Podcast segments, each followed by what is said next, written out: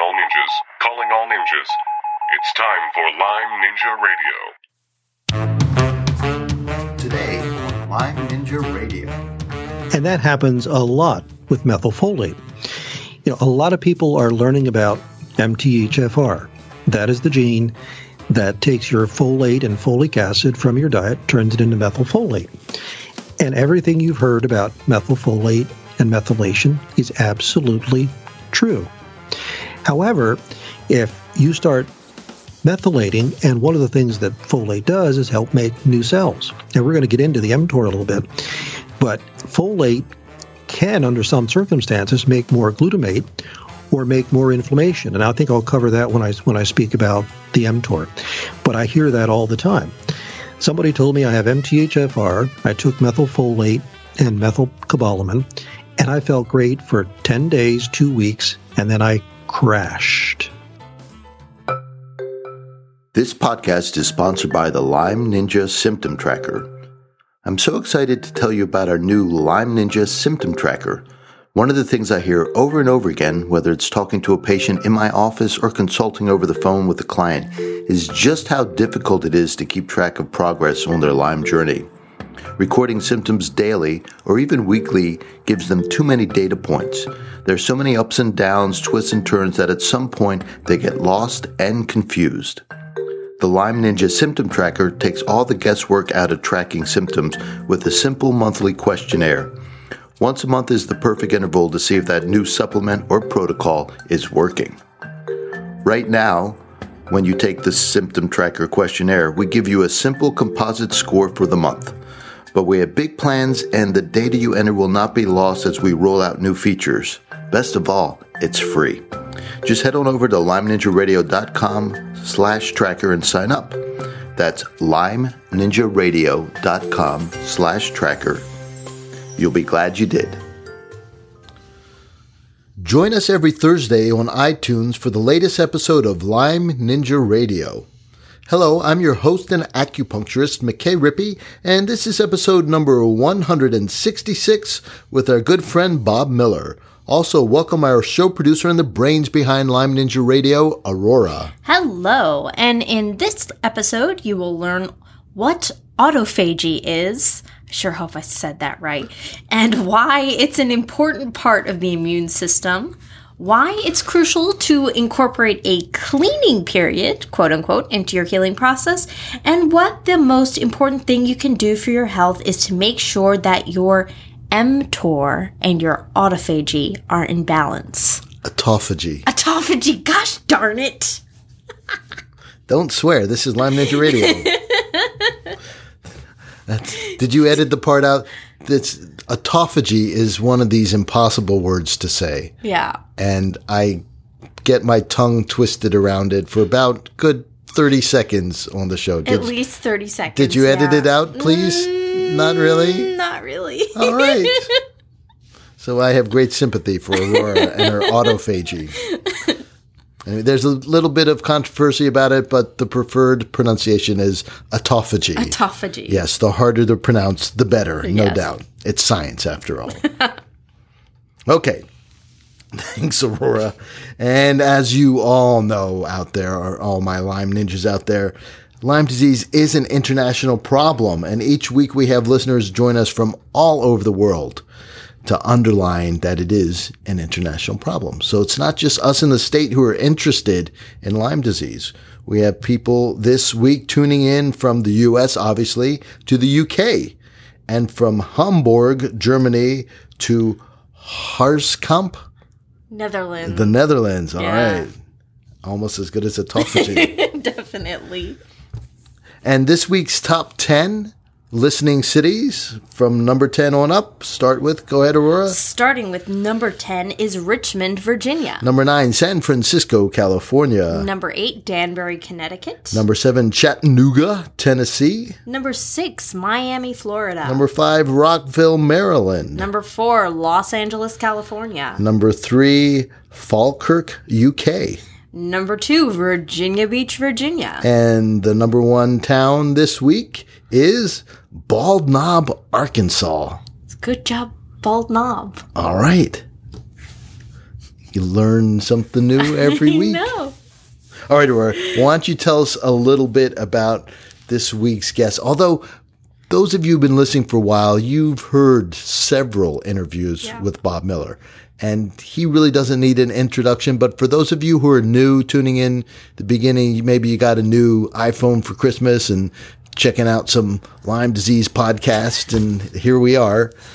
Bob Miller will give you a little introduction. He's really on the cutting edge of nutritional research in general and especially with Lyme disease. So, Yes. Aurora, tell us who he is. So Bob Miller served as a naturopath for 20 years and earned his naturopathic degree from the Trinity School of Natural Health. In 2015, Bob Miller was inspired to start examining chronic Lyme disease, and he founded Nutrigenetic Research Institute to research and publish reports on the relationship between genetic variants, labs, and presenting symptoms. In 2016, he won an award at the European ILADS conference for his research into the genetic variants in those with Lyme disease.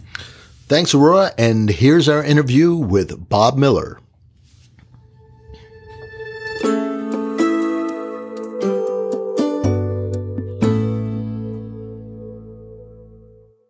Hello, Bob. This is McKay Rippey from Lyme Ninja Radio.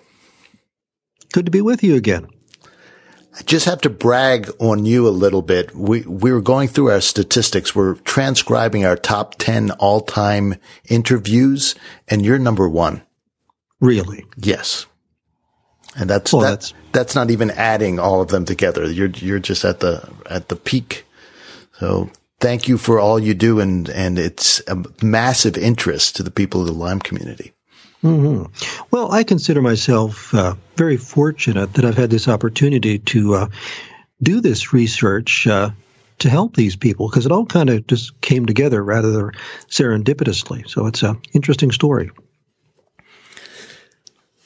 We're going to talk about your Lyme study number four, which you presented at ILADS, but why don't you give us a brief overview because it's not, doesn't stand by itself. It's part of this series of research that you've been conducting now for two and a half years, quite a while now.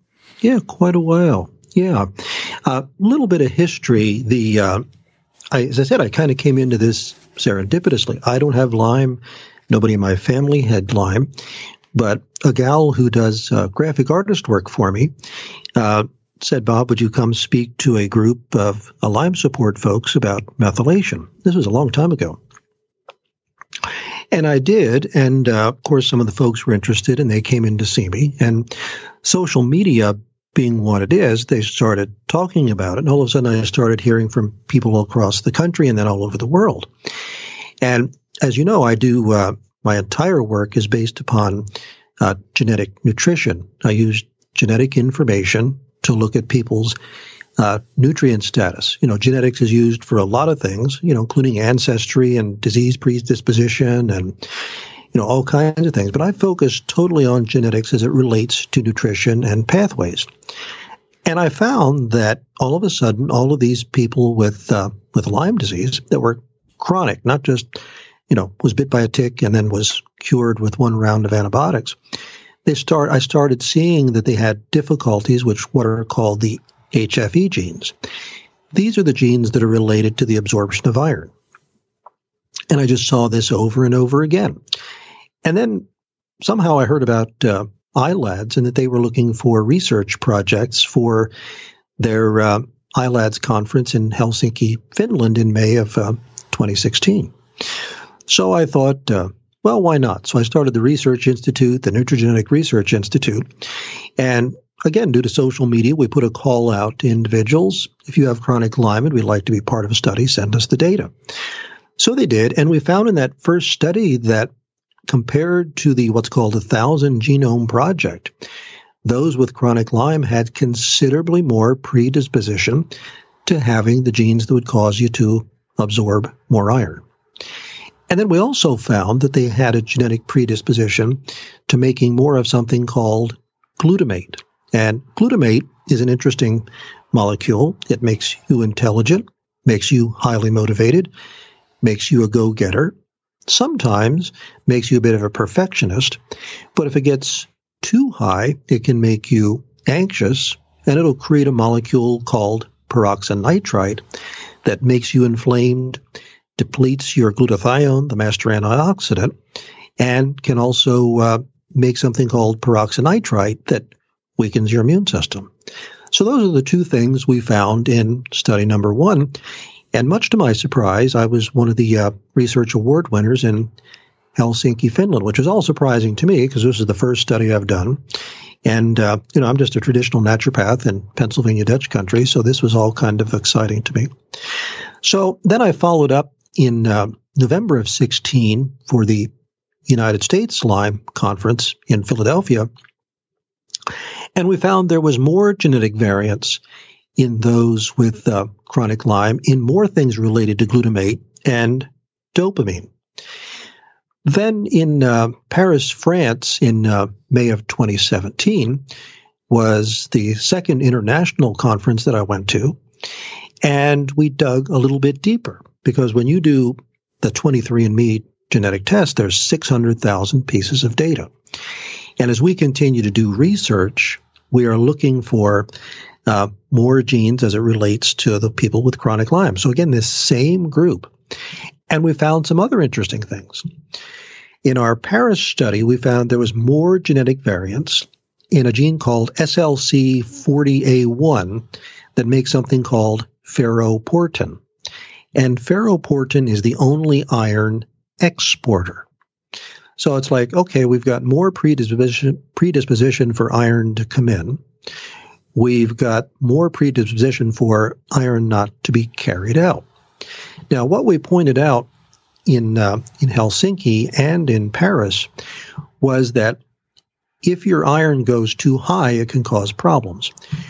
We all know that iron is a critical nutrient. There's people across the world dying of iron deficiency, and if they don't get some iron in their diet, they could be in serious trouble or even death from severe anemia. But iron is an interesting mineral that it has to be tightly controlled. Too little is a problem, but too much is a problem. And there's a molecule called hydrogen peroxide, H2O2, that our body actually makes as a result of detoxification. And we need glutathione and catalase to clear that out. And if that hydrogen peroxide doesn't get cleared, it will combine with copper and or iron to make something called a hydroxyl radical. And that hydroxyl radical is one nasty son of a gun. It just creates inflammation throughout the entire body. And so this may be another cause why those with chronic Lyme disease are struggling. Then we also found in our Paris study that there's something called NRF2, nuclear transaction factor. And this is something we all need to become familiar with because I am now of the opinion that NRF2 and also what controls it called KEAP1 may be some of the most significant nutrient related genetic issues we can have. Because NRF2 is responsible for making, utilizing, and recycling glutathione. And glutathione is your master antioxidant. And as you know, McKay, if we don't have glutathione, we're just going to oxidize. A study was done of elderly people who are 101 to 105 who were doing remarkably well. And as the scientists studied them, they found that the only thing that made them unique was they had the glutathione levels of the average 50 year old. That's amazing. And I want to pause here because you indirectly bring up a very important point and one of the linchpins of your approach to nutrition. And that is you're talking about this NRF2 enzyme and pathway mm-hmm. and not just supplementing glutathione. Absolutely. Now, why why do you concentrate on the pathway and not just the end product? Isn't it just easier to take some glutathione? You know, they have some fancy delivery systems now, whether it's IV or, or they've shown that the liposomal forms can be absorbed almost as well. Why not just take a bunch of glutathione? Sure. Well, firstly, those can be very helpful. If your glutathione is totally depleted and you're burning up with inflammation, IV glutathione, S-acetyl glutathione, liposomal, glutathione can all be extremely helpful. However, there's some rather insidious things that we can do when we take that. Now, what happens is your body makes glutathione. And particularly three amino acids and cysteine, glycine, and glutamine go together to make glutathione. And there's a whole chain of genes that are responsible for multiple steps of taking those nutrients and turning them into glutathione. However, NRF2 and indirectly KEAP1 regulate those. Now, when you start taking glutathione, your body might say, well, thank you very much. Uh, now I don't need to make it or slow down in the production. Now, what happens is those precursors that are used to make glutathione, particularly cysteine, if they start to build up in the body, that's what combines with iron to make hydroxyl radicals. Now, it's relatively rare, but every once in a while you'll speak to a doctor who says, I didn't understand it, but I gave this person glutathione and they did great. The next person I gave glutathione, they had a horrible reaction and I don't understand why. So I hear that a lot now from Lyme doctors because what happens is if you give enough glutathione, you start sparing the cysteine. And if you look at what's called the Fenton reaction, cysteine, hydrogen peroxide, and iron are involved in this collision that makes these nasty hydroxyl radicals. So one of my favorite sayings is, I'd rather have you make it than take it. Now, that doesn't mean that there aren't times to take glutathione. By all means, if you're terribly depleted, taking it for a period of time might be helpful. But in all my nutritional consultations where I teach and educate people, it's like, you know, let's use that short term until we get your body making it. And that's why some people take N-acetylcysteine and they're told, this is great because this is what your body uses to make glutathione. You'll make glutathione by making cysteine. Well, if your NRF2 is working okay and a whole cascade of other genes are working okay, you will use that cysteine to make glutathione and you will do better. But if that pathway is broken, that cysteine can actually make inflammation. And that's why I often say this is like a 3D chess game played underwater. There are not simple solutions. What'll work for one person can backfire on another. And that's why there's such a movement towards personalized care. We can't, you know, look in a book and say, oh, for this condition, take that. That works some of the time. But we are so unique that what works for one person can go horribly wrong for the next. Thanks. That's so easy to understand and really brings uh, nice illumination on why so many people with Lyme disease struggle. Their their pathways are pushed to the limit, and just a little perturbation in the wrong way makes things worse. So we we hear that over and over again. Well, I you know I tried this one protocol, I tried this one supplement, and things were okay for a couple weeks, and then the the wheels fell off, and now I'm back to where I was in the beginning, or, or sure. some story like that. And that happens a lot with methylfolate. You know, a lot of people are learning about MTHFR. That is the gene that takes your folate and folic acid from your diet, turns it into methylfolate. And everything you've heard about methylfolate and methylation is absolutely true.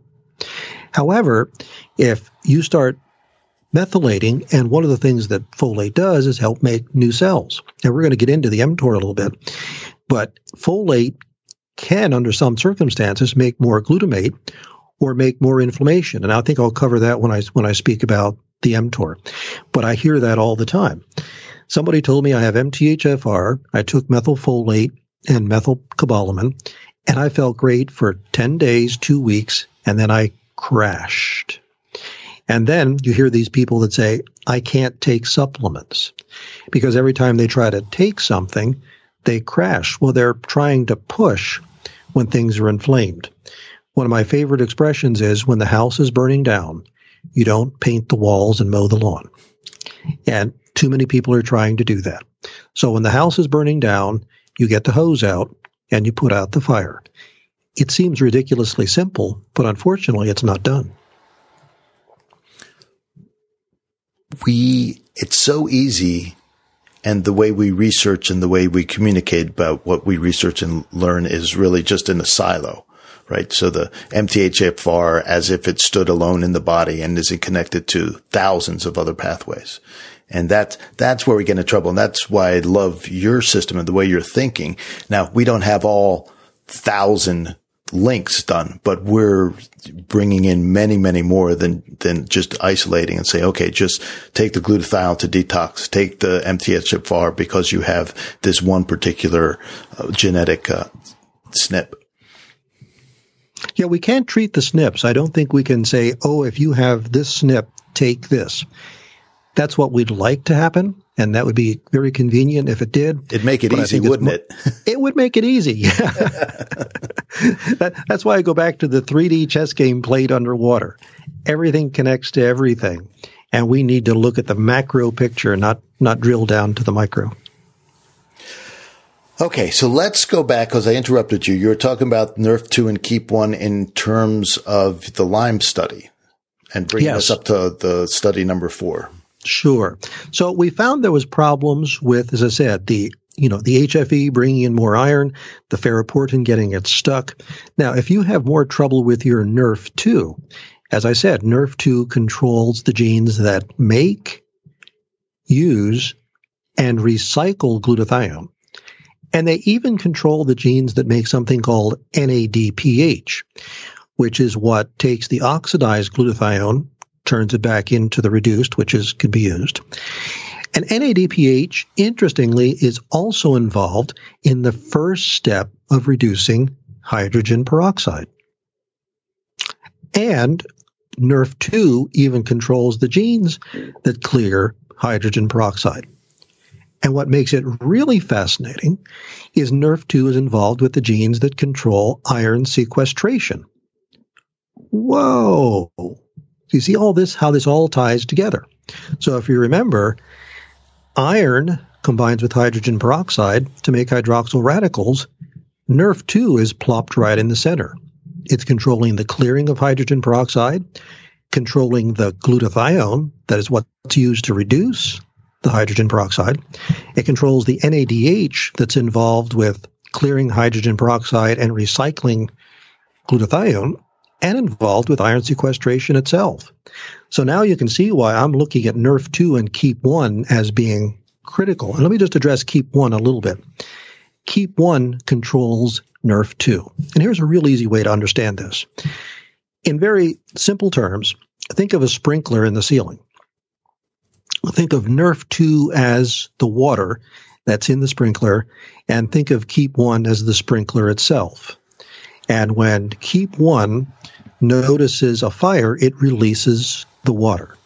So if your NRF2 is doing okay, meaning you have water, and the KEAP1 is not working, then the fire comes along and the sprinkler says, What fire?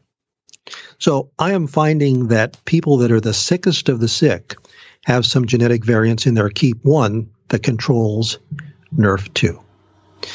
Then in our in our study in uh, in Paris, we found there was a gene called mTOR. And I'll be perfectly honest. When I first heard about mTOR, I said to my staff, what the heck is mTOR? So, Right. so it stands for mammalian target of rapamycin. Mammalian target of rapamycin. So something in my gut said, I think this is significant. Don't know why, but I think this is significant. So myself and my research team, we started digging a little bit. And all of a sudden, I had this eureka moment. And I can't even remember when that was because it was like, oh, I get it. Okay. Now, let me just back up a step. And there's a process called autophagy, A U T O P H A G Y. Some people call it autophagy, autophagy, but apparently the, pro- the proper pronunciation is autophagy. And if you Google autophagy and Nobel Prize, you'll see that the Nobel Prize in 2016 in medicine was for studies on autophagy. So, what the heck's autophagy? Well, it actually means self eating. So, what happens is autophagy makes something called autophagosomes that envelop old cells when they die. And as we all know, our cells are constantly dividing. So that's the aging process when the next cell is not as good as the last one. And autophagy is absorbing and recycling that old cell.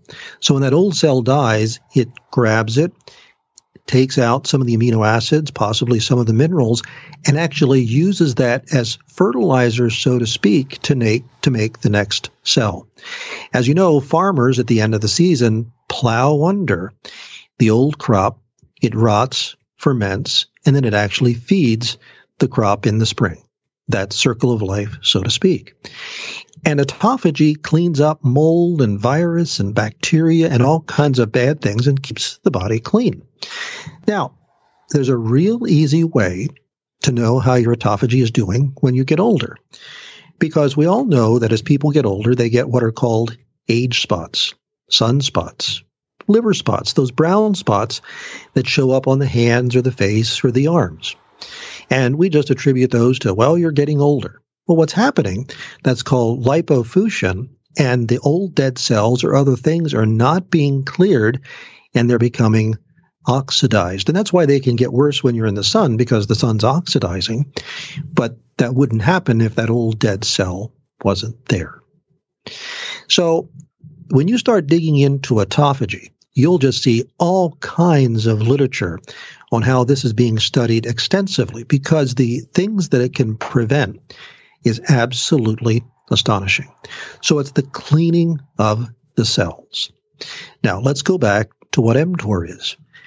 mTOR is when the body takes amino acids from our proteins, glucose from our carbohydrates, iron from our foods, folate from our foods, glutamine from our foods, and it stimulates cell growth. Now, clearly, if mTOR didn't work, the sperm and the egg would never become the baby. The baby never become the adult. mTOR is not bad. It's needed to support growth.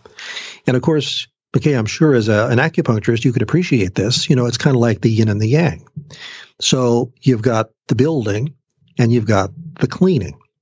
Now, what's interesting is when mTOR is active, autophagy is shut off. In other words, when the construction crew comes out, it says, Hey, janitors, we're busy here. Go home. So we can't do the cleaning while we're doing the building. So then all of a sudden we had this aha moment because we started to dig in and we found that iron stimulates mTOR. Then we found that glutamate stimulates mTOR. And if anybody's following this, they know what's coming next. Folate stimulates mTOR, as well as amino acids, as well as glucose. So all of these factors stimulate mTOR. That's why a pregnant woman needs folate to stimulate growth. That's why a woman needs iron to stimulate growth.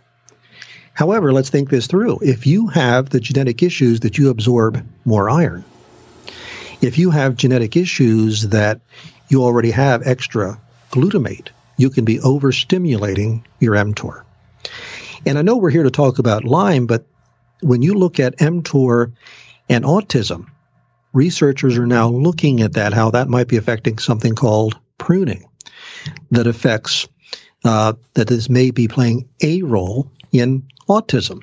And just like there's been a rise in Lyme disease, there's also been an incredible rise in autism.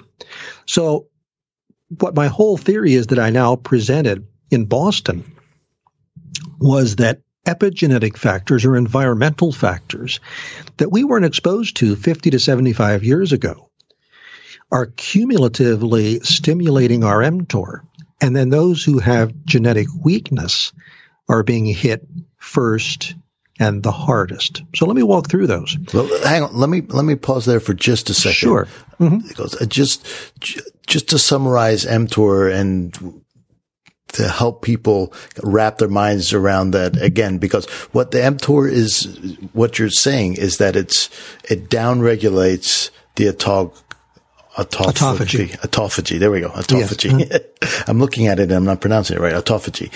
And the, the original research was done around cancer, and that's probably the easiest way to understand it. So we know cancer cells are just out of control and they don't stop and they don't self-regulate.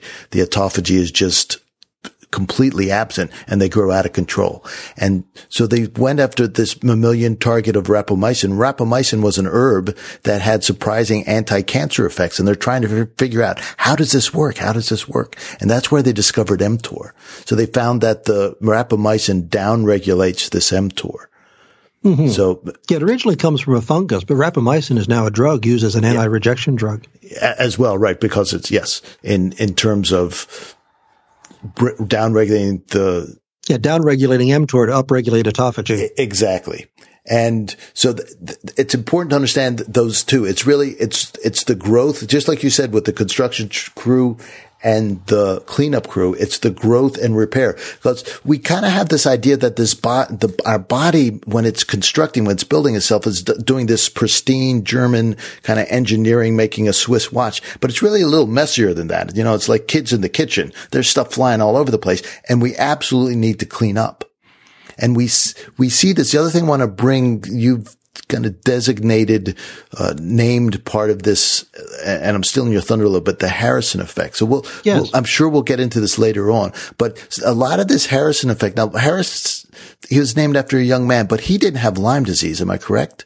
Yes, he had Lyme disease. Oh, he well. did have Lyme disease. Okay. But mm-hmm so many of the symptoms that we're seeing in terms of this high glutamate and if you understand it in terms of, okay, your body's going full tilt boogie and not resting and recovering, all of a sudden makes sense. The lack of sleep, the, the damage being done, the not repairing, the not being able to detox, all these things make, make sense. So I didn't want to interrupt too much there, but I really, if, if people don't quite understand that mTOR autophagy, autophagy part, I'm going to have to learn how to say that straight up. Oh, yes. It took me two weeks. so don't worry. It takes a Autophagy. Autoph- Autophagy. Think yes. F, right. Okay. Yes. Frankfurter. That if you don't understand the, the push and pull, the yin and yang of building and cleaning up, then the rest of it just, it becomes this giant lump of, oh, wait a minute, what are we talking about? But that, if you got that fundamental idea in your mind, and what's interesting is how it ties back to all these other things we were talking about in the beginning, the high iron, the high glutamate, the excess folate, the hydroxyl radicals and the hydrogen peroxide. It's amazing how that all ties in together. And then you get these epigenetic, and that's just a fancy way of saying either environmental factors or even kind of traits passed on by your parents that aren't necessarily genetic, but they have a certain set of genes that are turned on. So we, we know in terms of fertility that sometimes even things that happen to grandparents can affect fertility a couple generations down. So this is, it really starts to bring together all these outside influences. And that's why I wanted to have you here to talk about this, the Lyme number four and mTORs, because this is so, so exciting. Mm-hmm. It sure is. Now, let me go back to some other factors, and this is part of our ongoing research. I don't know how many people saw it, but this is frightening. 90% of the water supply in America has plastic fibers in it from the, the clothing we're wearing that's derived from, from plastics. So that sounds now, gross, but why, why is that a problem? well, because those plastics are xenoestrogens. And estrogen, of course, supports growth. Now, I'm 63 years old. When I was 12 and I went to school, my 12 year old classmates looked like little girls. We now know what they look like today. There's a very good chance that some of these environmental factors are pushing this. I was at a medical conference a couple weeks ago and I spoke, sat next to a, a doctor who does, uh, just does hormone work.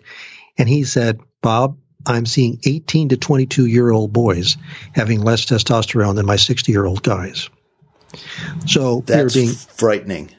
Yeah. So we are, and we know sperm rates are dropping precipitously per decade. Um, so we are seeing a dramatic increase, okay, in the estrogen. So the girls get their menstrual cycles sooner. Then if they create ovarian cysts, they start creating testosterone. So there's the potential here that girls are becoming masculized while the boys are becoming feminized. But nonetheless, it stimulates mTOR.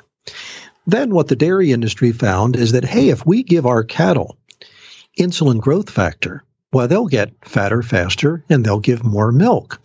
Well, guess what growth factor does? Stimulates mTOR. Then the food industry decided, hey, we can really get people addicted to food if we put all this high fructose corn syrup in here. And by the way, let's make a soda with 12 teaspoons of Right. sugar. Right. Okay. Yeah. And of course, that stimulates insulin. And insulin stimulates mTOR. And that's, you know, diabetes used to be a small percentage of the population. The latest statistics are one out of three people are now pre diabetic or diabetic. And we used to call this adult onset diabetes, but now eight and 10 year old kids are getting diabetes. Yeah. You know, I Now- routinely now check blood sugar for all my patients coming in because unfortunately it's still not part of a standard screening in, in the medical field. They wait till you're really having pretty serious symptoms. And it's the anomaly if somebody comes in with, with normal blood sugar. It's really sad.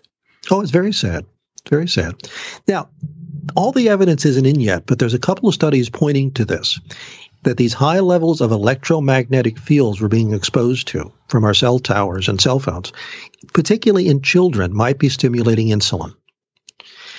And you know, I don't know how much you interact with with teachers who are, you know, teaching elementary school, but I have a fair amount of them as clients, and I say how things are going, and they're like, "Oh my God, you know, these kids are out of control." Uh, I'm down in Pennsylvania, and in the Harrisburg School District, there's a crisis because teachers are just quitting in the elementary schools. It's like we can't take it. Uh, the abuse we have to put up with, the behavioral issues, it's more than we can stand. There's going to be a teacher shortage because teachers will not put up with the behavior. Then, as we discussed, iron. Now, again, there's people that need iron, but we've now fortified our iron in a lot of foods. If someone wants to be entertained or saddened or aggravated, just go on YouTube and Google iron filings in cereal. And you'll see how when cereal is ground up, put in a plastic bag, water added, magnet held over, iron filings float to the top. So there's an interesting book called Dumping Iron, and I would recommend people get that. That, you know, iron is very critical, but it's possible that if you got some of these genetic issues and you eat a standard American diet, take a multivitamin with some iron in it, cook with some iron skillets, you could be getting too much. And unfortunately, I now have developed this theory that if you've got the Fenton reaction going on and some of this iron is turning into hydroxyl radicals, blood levels can look normal because you're turning some of the iron into hydroxyl radicals. Oh, because it's getting burnt off and the inflammation's so high, you, you look at the iron and say, oh, there's no, that can't be the problem because those levels are normal. Yes. Yes. You know, And the- I've- the- so I also got a, a, I've got a new glucose monitor and it measures hematocrit and hemoglobin. And I'm hmm. finding uh, just very early on, but the trend is that these are numbers are low. Uh, That I'm finding. I haven't come anybody high yet, but surprisingly, you know, you get some women, uh, postmenopausal women and who are mostly my, my patients and, uh, some men as well. They're not quite as bad, but we're finding that's low. And that's, you know, after listening to you, I'm thinking, okay, it's not that they need to be fortified with iron. It's that their iron's being burnt up through this Fenton reaction and we need to Yes. calm down the inflammation and then we should see these numbers come back up. Yeah, and I'll be interested to hear what you find with that. Yeah, I'll let you know. Yeah, please do. Now, the other issue is, besides the iron, and that is we are now putting in some of our foods monosodium glutamate. Why? Because people will get addicted to the food. That drives the glutamate. Is there any hope? Sure, there is. Sure. We're, we're going to end with that. And then, and then what happens We're is surrounded, uh, Bob. yeah. yeah, yeah. I'm not a doom and gloomer. I'm not a sky is falling. We have to look at the facts. Now, the other problem we have is many times people get there due to a histamine issue. Their their gut gets inflamed, and some well-meaning person says, "Oh, do some bone broth and some L-glutamine," because L-glutamine heals the gut. Well, it does by stimulating mTOR. And as I'm looking at the genetics of some individuals, I, I just spoke to a, a, woman today who had a glutamate issue, and she said, "Yeah, somebody told me to take some L-glutamine to to heal my gut, and I thought I was going psychotic." Right. So L-glutamine can be excellent, and bone broth. Nothing wrong with bone broth. However, it's high in glutamine and histamine, and I'd like to talk about histamine just a little bit as well. So we're taking these L-glutamine supplements. We're eating foods with monosodium glutamate, and one of the areas that we're still researching, and I know Stephanie Seneff is doing this quite a bit at MIT, uh, the some of the pesticides that we're using in mass. You know, we're told that oh, it can hurt the human organism because we don't have the shikimate pathway. What we forget is that we have these little things called uh, gut bacteria, and we have more gut bacteria than we have cells in the body, and it's very likely impacting them. And so now we're seeing inflammatory bowel disease among children skyrocketing. And we are seeing colon cancer in the 20 to 30 year olds. Now, I don't think we can blame all on this, right. but this may be a factor. So there's a gene called the PON1 that helps you clear pesticides. So what I'm putting out there is a theory, again, not a fact, as a theory that if you've got PON1 variants and you're eating a lot of foods that have uh, pesticides on them, that may dis- be disrupting the gut. And there's a strong, you know, one of the areas that we're really fascinated in is how gut bacteria impacts neurotransmitters. And, you know, I don't think anybody would not d- agree with the fact that people seem to be getting more agitated, more angry, less tolerant of anybody that doesn't totally agree with them. And this may be because our neurotransmitters are getting off because of some of these environmental factors. And then my final subject is folate. And again, I'm not opposed to supplementing with folate under some circumstances, but I think if if all we do is look at MTHFR and start taking methylfolate, folate stimulates mTOR. And then finally, what we found in our study was that those with chronic Lyme had more genetic variants in the genes that support autophagy. That's the ULK1, ULK2, and ATG13 genes supports autophagy. So the sickest of the sick, what I'm finding is they'll they'll usually have some Fenton reaction going on. They might have some glutamate things going on. Then they've got some trouble in their NRF2 to make the antioxidants. Then they have genetic variants in their autophagy genes.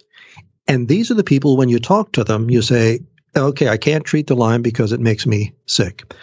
I go to a, a holistic person, they try to give me supplements, and I feel horrible. I, I just go bonkers because I can't take anything. You know, I, I talk to people all the time.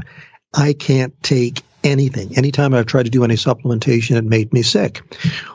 Well, of course, if everything's all clogged up, most nutrients try to push pathways. And if you're that inflamed, you're going to have a problem. Now, we've just, you know, spelled out why this is a problem. Now the question becomes, what do we do? Okay. And this is the real exciting part.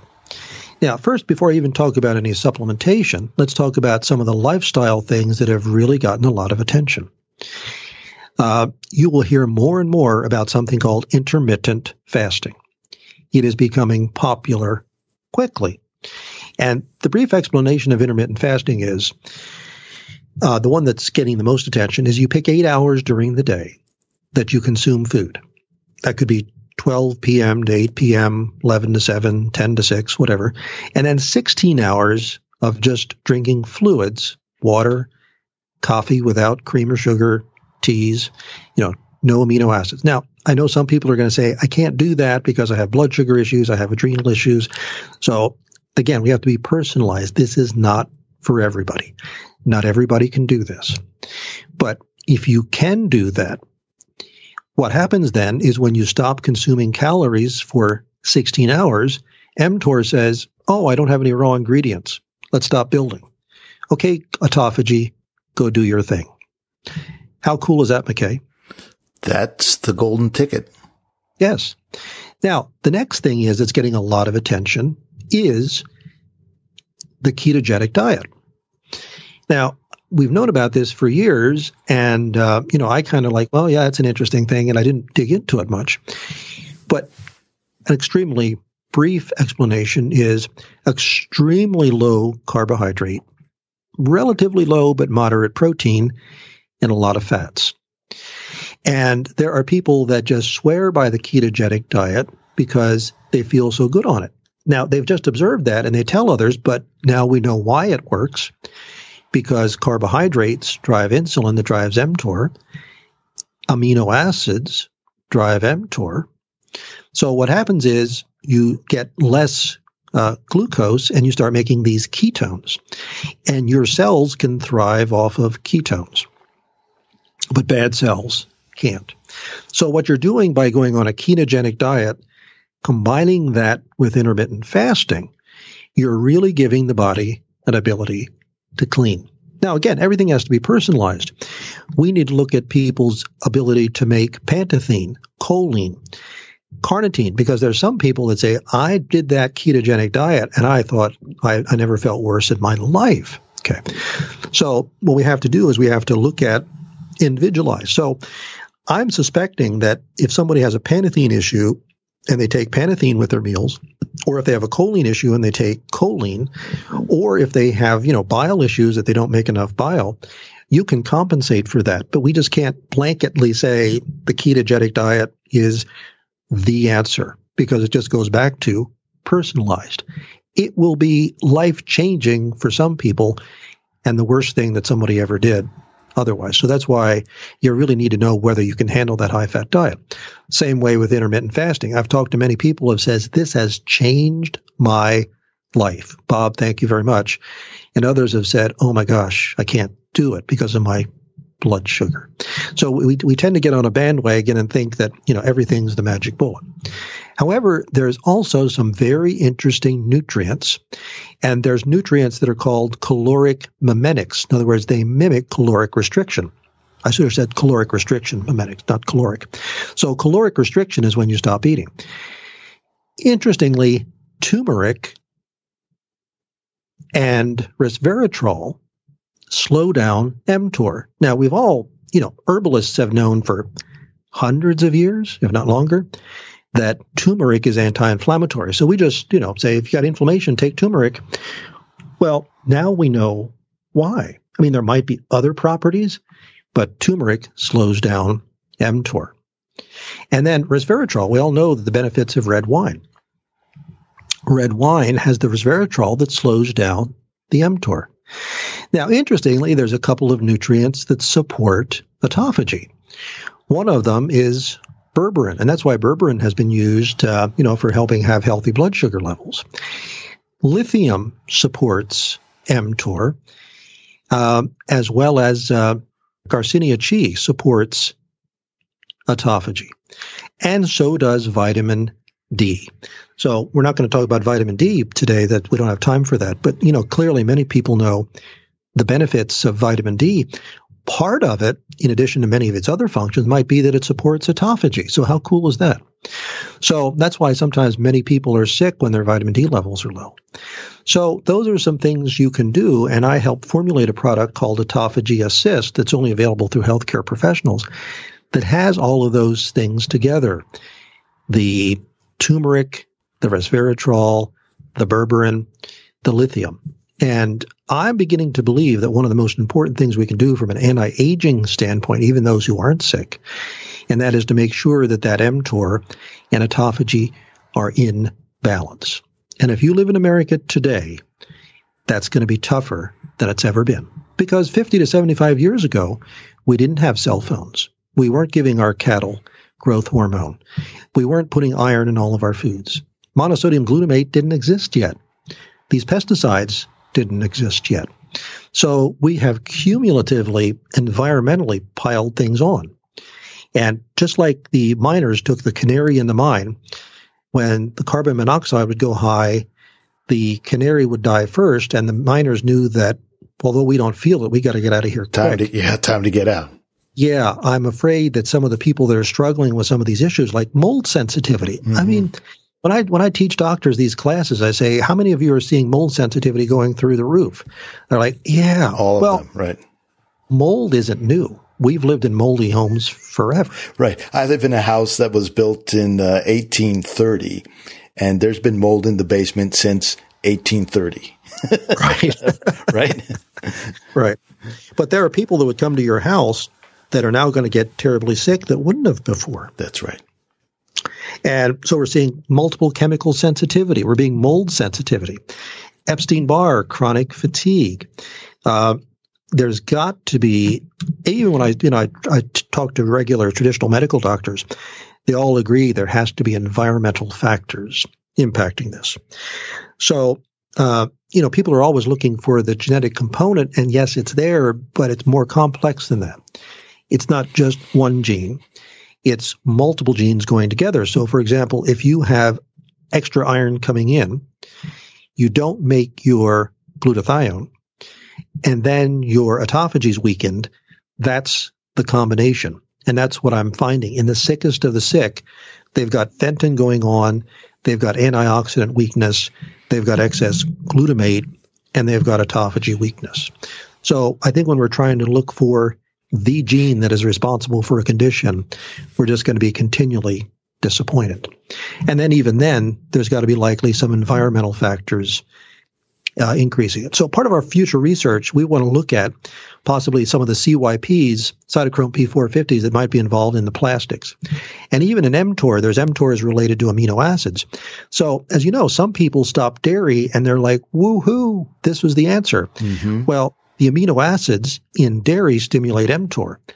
I'm speculating, pure speculation here, but there might be some genetic issues where amino acids, particularly leucine, arginine, and glutamine, stimulate mTOR more strongly. Right. So one person quits dairy and it's the miracle. The next person quits dairy and says, eh. uh, no, nothing happened. Right. Can't be dairy.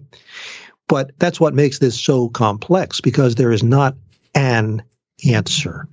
It's usually multiple factors where genetic and epigenetic are all going together. And as you even said, with the, uh, you know, with the ancestry and the stress you're under and uh, all those factors together. So I was really excited to present this in uh, in Boston, and very good response from uh, the Lyme doc. So if I'd sum it up, I believe that we found, and we're going to continue to find more because I also believe our next project is going to be histamine, I believe we're going to find the pathways where histamine is stimulating mTOR as well. We're, we're close, but we don't want to say that until we found all the literature that supports it. So all these epigenetic factors combined with those who are genetically weakness, weakest is stimulating mTOR, weakening autophagy, going back to that traditional naturopathic philosophy of it's the environment. The environment of the body allows the pathogen to thrive. And I think as we dig more and as we do more research, uh, we're going to continue to validate this thinking. I have a question for you, and sure. you may or may not know the answer. So uh, I'm going to speculate first, very briefly. When we're fighting off an infection, we want to grow more of the different immune cells, more white blood cells, and and the various other immune. It, it would make sense that an infection would stimulate mTOR as well. Do we know if infections stimulate mTOR? That I don't know, but I know inflammation does. Hmm. So indirectly, if not directly, then indirectly, it's it's being stimulated. Mm-hmm. So you, you, in addition to all these environmental factors that we've talked about, the genetic factors, you get a strong infection like Lyme disease, and then Katie bar the door. Sure, and keep in mind as that Lyme gets in the cell, it reduces our ATP production, and ATP is needed for multiple factors, including glutamate to GABA, and I think we're going to find a whole lot more. So the glutamate builds up, it affects the mTOR, it starts doing damages to the nerves, so forth and so on. Yep. And it makes the peroxynitrite that depletes your glutathione, suppresses your immune system, and it just becomes, you know, a self-feeding, you know, it just like spins upon itself. Terrific. Bob, thank you. You once again have been a font of knowledge, a fountain, a waterfall, a fire hose. We're trying to tr- take a sip here of all you're talking about and very generous with your time and what oh, you're doing pleasure. for the Lyme community and for everybody else out there who's, who's using your work. Well, and I suspect that uh, this goes beyond Lyme. Absolutely. That it's involved with a lot of the chronic issues that uh, that we're seeing today. So, I'll be presenting this um, in. Uh, I I will be presenting, or I've already presented. All depends when you listen to this at uh, A4M in mid December, and I'll be presenting at uh, another conference in Chicago in April, and I'm doing it on the webinars. And uh, let me just briefly talk about the uh, the Harrison effect before we wrap it up. We we did find a young man in Chicago by the name of Harrison who uh, had a lot of you know emotional issues that we're seeing with some of the kids today and Lyme disease, and we found this pattern in him. So I spoke to his parents and I said, "Can we name this the Harrison effect?" And his parent, her mother, who's a uh, a nutritional consultant as well, said, "Absolutely." So uh, we're we're trying to coin the phrase the Harrison effect. And we may write a book on this or something to help people understand because behavioral issues in children is uh, is getting out of control as they're anxious, as their brains become inflamed, and uh, we're just seeing more and more. I just turned on the news last night. Uh, anxiety and depression is skyrocketing among children, and I suspect some of these environmental factors are playing a large role.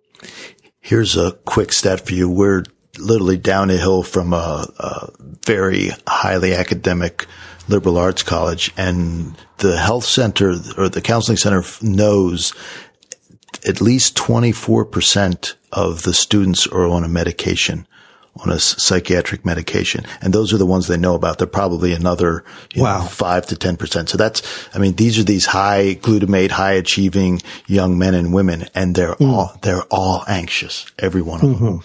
Yes. When just, I've talked to the college professors, they'll say the freshmen coming in now are just coming unglued.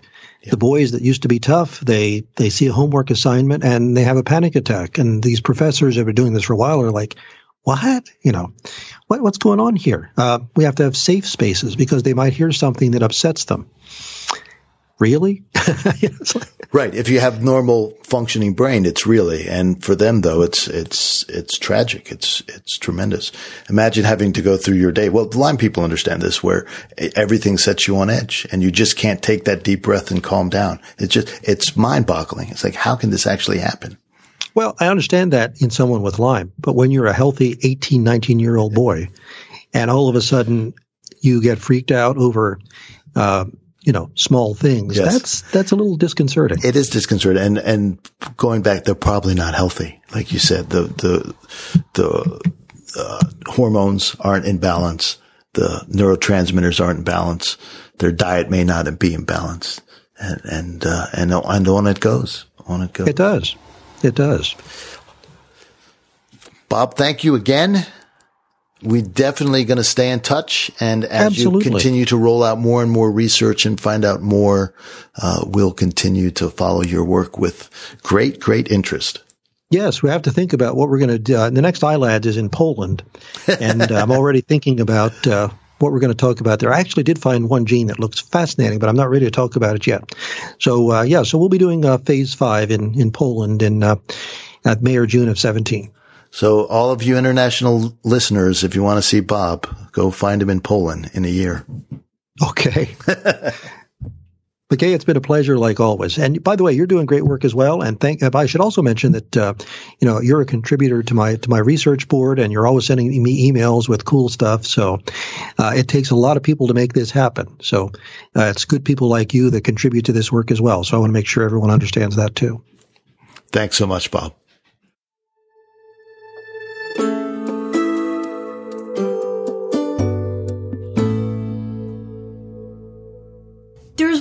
Turn of phrase that Bob had, uh, maybe in the middle of this interview. And he said, When the house is burning down, you don't paint the walls and mow the lawn. And Sounds... I loved that. Now, why'd you love that?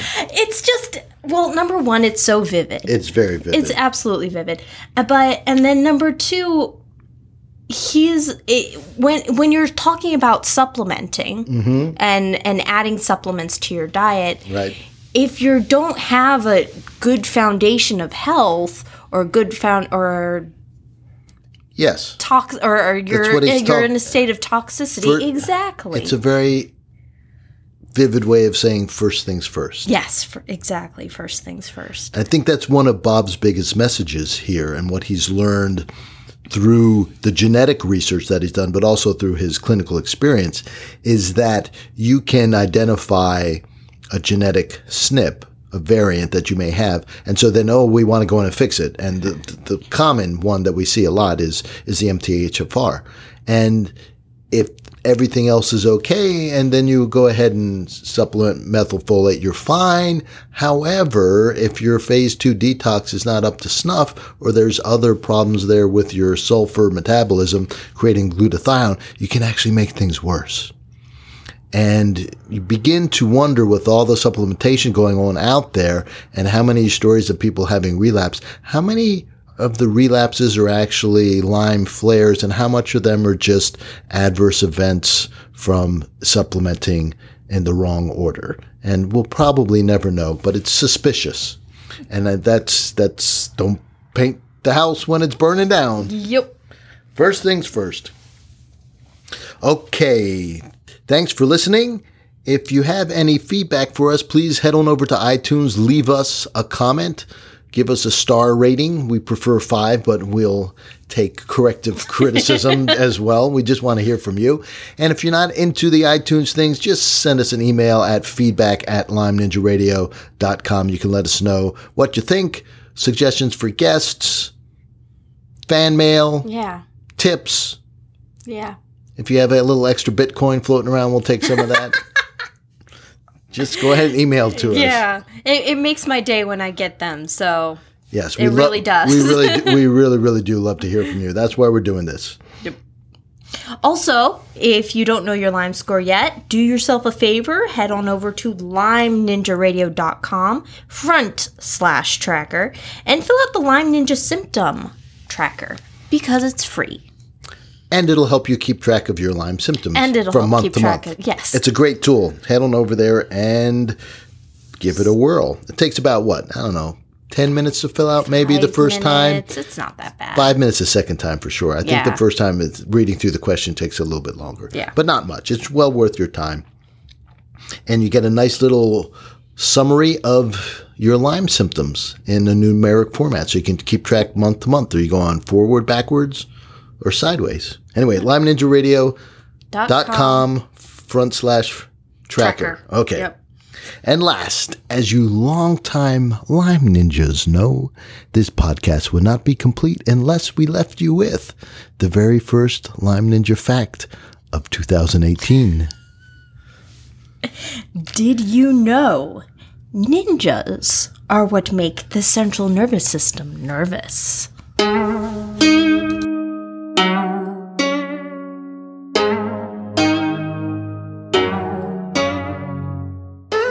Lyme Ninja Radio is a purely public broadcast and is not intended to be personalized medical advice for any individual's specific situation. Each individual's medical situation is unique, and Lyme Ninja Radio should not be relied upon and or considered as personalized medical advice. Lyme Ninja Radio is not licensed to render medical advice and should be considered simply the public opinion of Lyme Ninja Radio and its guests. Recommendations on specific treatment options are not intended to address any listener's particular medical situation. As always, contact your physician before considering any new treatment.